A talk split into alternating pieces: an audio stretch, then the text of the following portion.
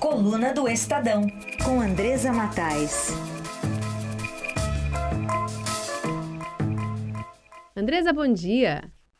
Oi, bom dia, Carolina. Bom dia aos ouvintes. Começar falando hoje sobre uma composição mais local aqui para o estado de São Paulo. O pré-candidato a governador João Dória, do PSDB, disse que vai anunciar o seu candidato a vice amanhã, né? E que a sua coligação pode crescer ainda mais, uma coligação bem fortificada. Pois é, Carolina. O João Dória vai anunciar amanhã o Rodrigo Garcia, que é do Democratas, como vice na sua chapa a candidatura ao governo do estado. Isso não é muita novidade. A novidade é que ele vai anunciar amanhã a definição da chapa. Mas o nome do Rodrigo Garcia é, já estava um pouco definido é, quando o DEM decidiu aderir à candidatura é, do João Dória ao governo de São Paulo. É, é importante para o João Dória anunciar uma chapa completa, isso fortalece a campanha do candidato, ele, ele montou uma chapa chamada Acelera São Paulo, né, que já é um, um slogan que ele usava desde a candidatura à prefeitura, é, mas é bem importante para ele é, anunciar uma chapa completa. É, o João Dória vai disputar é, o governo do estado é, é, contra o atual governador, que é o Márcio França, que é do PSB, que tem bastante apoio também mas não definiu ainda é, a sua composição das chapas. Pesquisas mostram que ele está liderando as intenções de voto, é, rivalizando aí com o Paulo Scaff, que é do candidato do MDB. Ainda existe ali uma tentativa de convencer o Paulo Scaff a desistir da disputa para apoiar o Dória. O Dória tem uma ligação muito forte com o presidente Michel Temer, eles se conhecem, tem uma, uma interlocução muito forte, acho que é a palavra mais correta é, nesse caso, mas o Paulo Scaff está dizendo que não, que vai ser candidato, sim, é, ao governo de São Paulo, então tudo indica que é, esse quadro aí não vai mudar. Uh, a eleição em São Paulo é, tem um componente interessante, que é o posicionamento do candidato à presidência da República do PSDB, o Geraldo Alckmin, é, que ficou ali um pouco estremecido com o João Dória, porque ele tinha um acordo com o Márcio França, é, de apoiar a candidatura do atual governador é, à reeleição, mas o Dória resolveu deixar a prefeitura, como todo mundo aí já bem sabe, para disputar o governo de São Paulo, deixou o Alckmin ali numa saia justa, é, mas como ele está na frente das pesquisas, o Alckmin está sendo bastante pressionado a não estimular um palanque duplo aí na, na em São Paulo e apoiar a candidatura é, do João Dória. Mas o Alckmin é um grande frequentador aí do Palácio dos Bandeirantes, a gente revelou até na coluna do Estadão esses dias que domingo ele foi jantar uhum. é, sozinho, sem assessoria, sem nada, com o governador Márcio França, causou uma polêmica aí na campanha do João Dória. Então vai ser uma eleição bastante interessante de se observar, Carolina. Muito bem. Aliás, o, Centrão a gente tem uma movimentação bastante grande, até por conta de a gente estar um dia aí do início da, da, do tempo que é possível fazer as convenções. Um, e por que a preferência é, do Centrão está indo para o Ciro Gomes? Carolina, se eu tivesse que apostar hoje, é, eu vou fazer aqui algo arriscado, mas acho que os ouvintes merecem ter uma informação um pouco mais próxima do que deve acontecer. Eu acho que o Centrão vai fechar sim com o Ciro Gomes. É, eles estão entre o Ciro Gomes e o Geraldo Alckmin. Há uma avaliação é, de cabeças aí desse grupo do Centrão, principalmente do Rodrigo Maia, que é o presidente da Câmara, ele é do DEM, de que o Alckmin não ganha a eleição. Eles acham que, é, apesar dele ser o melhor candidato, pela experiência, pela serenidade, é, pela, pela carreira política do Alckmin, é, o PSDB está muito desgastado, é, principalmente é, por conta do que ocorreu com o Aécio Neves, que era presidente do partido, quando foi pego aí na Operação Lava Jato, para quem não lembra, o Joesley Batista gravou ali, né, a, a delação do Joesley Batista gravou um primo do Aécio recebendo dinheiro vivo, a irmã do Aécio chegou a ser presa, isso arrastou o partido para esse escândalo todo de corrupção, o Aécio chegou a ser afastado do mandato, é, o Alckmin naquela ocasião é, foi crítico, mas não se uniu ao grupo é, chamado Cabeças Pretas do PSDB, que pediu inclusive a expulsão do Aécio Neves. Além do mais, o PSDB apoiou o governo do presidente Michel Temer que é o governo mais impopular da história. Então, isso na cabeça do eleitorado, para o pessoal do Centrão, a maioria é, do, dos partidos que formam o Centrão, que é o Partido Progressista, o Democratas, o PRB e o Solidariedade, e agora o PR, que resolveu de vez colocar os dois pés na canoa do Centrão, alguns desses partidos acham que o Alckmin se inviabilizou porque o PSDB está pesado demais. Então, eles acham que o Alckmin não vence a eleição. É hum. diferente do raciocínio com o Ciro Gomes. Eles acham que o Ciro tem uma postura é, mais uh, que o eleitor está buscando nessa eleição, que é um candidato mais do bateu-levou, é um candidato que mostra é, que, que tem um pavio curto, até isso ajuda um pouco. É, o Ciro Gomes, claro, todo mundo tem muito medo da língua do Ciro Gomes, já derrubou o Ciro numa outra eleição, quase ganha, mas o perfil do Ciro agrada bastante esse grupo. Eles têm pesquisas que eles fazem, pesquisas para consumo interno, que mostram que a chance do Ciro ganhar é, é muito maior. Agora, isso tudo, Carolina, é, não está considerando é, quem que vai ser o candidato do PT. Uhum. Quem analisa a pesquisa fala muito isso, que na hora que, esse, que o PT definir o seu candidato, o Ciro pode estar tá fora da disputa, pode ser um, uma coisa mortal para o Ciro, é, porque ele pega votos aí desse eleitor do Lula, é, que, que não sabe muito bem o que, que o PT vai fazer. O Lula está inelegível pela lei da ficha limpa, apesar de ontem a ministra Rosa Weber, que está no plantão do TSE, é, ter negado o pedido do MBL para já dar a inexigibilidade do Lula, hum. é, isso não quer dizer que o TSE vai concordar com a candidatura dele, longe disso. O que ela fez e a gente já tinha cantado essa pedra aqui no programa, lá na segunda-feira, Carolina, quando eu disse que achava muito difícil o TSE se posicionar agora. Uhum. Eles querem fazer tudo direitinho dentro da regra. É apenas depois que o Lula pedir a, a, a candidatura, o registro da candidatura, é que o TSE vai analisar e negar é, essa possibilidade para ele, não algo antes que poderia dar contestações aí no Supremo Tribunal Federal. Agora, o, o centro ele já está é, desenhando essa decisão conjunta, né? Eles devem decidir por um ou por outro juntos, mas tem uma pedra no caminho que é, por exemplo, essa agenda de Ciro inconciliável, segundo o economista do DEM que conversou é, nesses últimos dias é, com, enfim, a, a liderança, Mauro Benevides, por parte do Ciro as coisas, pelo menos por aí, ainda tendem a, a ir um pouquinho mais devagar, né? Porque o, o Ciro também está apontando para o PSB, está tentando chamar o PSB para conversa. É, como é que deve se detalhar e se, e se desenhar esse cenário? Carolina, essa questão de discutir cenário econômico, o que, que o Ciro vai propor, é mais uma cortina de fumaça, porque esses partidos do Centrão que estão negociando com o Ciro, eles são totalmente fisiológicos, o que eles querem são, é cargo no governo, é, eles já vão, vão é, já vem com o pacote pronto, entendeu? Eu vou te apoiar, mas eu quero aqui a presidência da Petrobras, da Codevasf, eu quero o Ministério da Saúde, é assim que as conversas se dão, e aí eles jogam aí é, essa, essa discussão de um, medidas econômicas, é, para parecer que a discussão é mais ideológica, que o apoio é, é, é, por esse caminho, mas na verdade não é nada disso, uhum. né? O pano de fundo disso tudo já é a partilha é, dos cargos no governo caso o Ciro Gomes vença a eleição.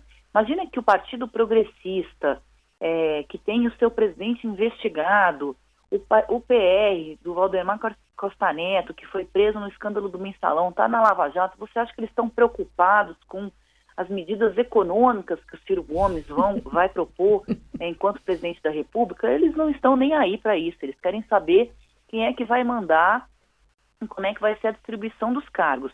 Com relação à vista, aí já pode sim ter um probleminha, mas não é algo que o Centrão vai levar a ferro e fogo, porque o vice não manda nada, o vice não tem cargo. Se bem que a gente tem duas histórias aí de impeachment no país, mas eles querem propor o Josué Gomes, que é do PR, como vice. Se o PSB, que também está tendendo a apoiar o Ciro Gomes, eu conversei ontem com o Renato Casagrande, que é secretário-geral do partido, ele me disse que a, a maior tendência do partido realmente é apoiar o Ciro Gomes.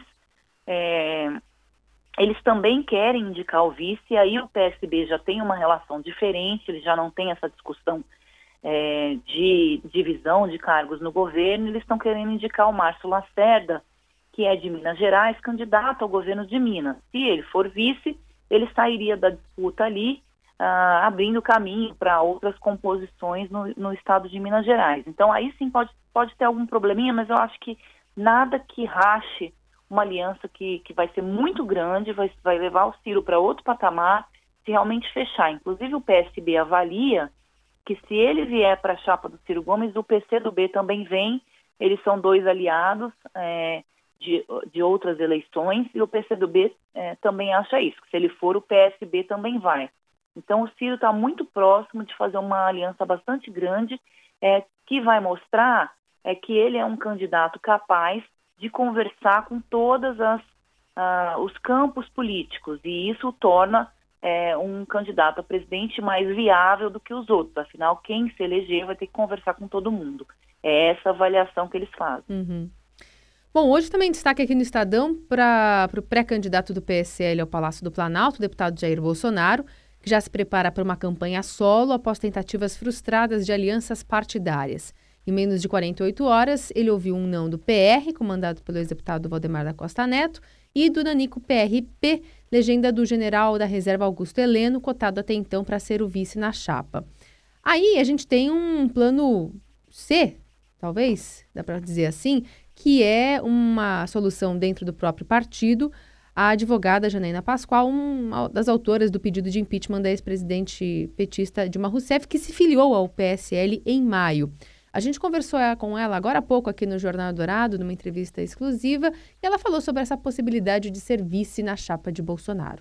Não houve nenhum convite, nenhuma solicitação para pensar a respeito, entendeu? Então, assim, é, eu não tenho como responder nada porque nada me foi perguntado. Não, eu, eu penso o seguinte: é uma dupla que, se, se essa dupla não consegue mudar o Brasil, ninguém consegue. Isso aí eu tenho claro para mim, entendeu? São duas pessoas de personalidade muito forte. É, eu acredito que ele goste do país. Eu não conheço ninguém que ame mais do que eu o país, entendeu? Então, assim, me parece que para o Brasil seria algo bastante significativo. Não aconteceu uma conversa, nenhum convite, mas olha, essa dupla vai dar o que falar.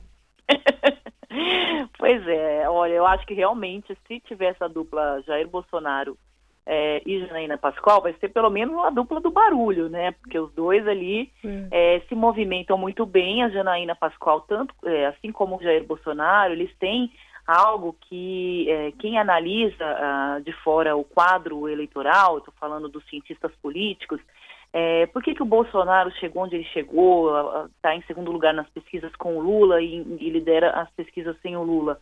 Porque ele soube entender melhor do que os outros candidatos as chamadas redes sociais.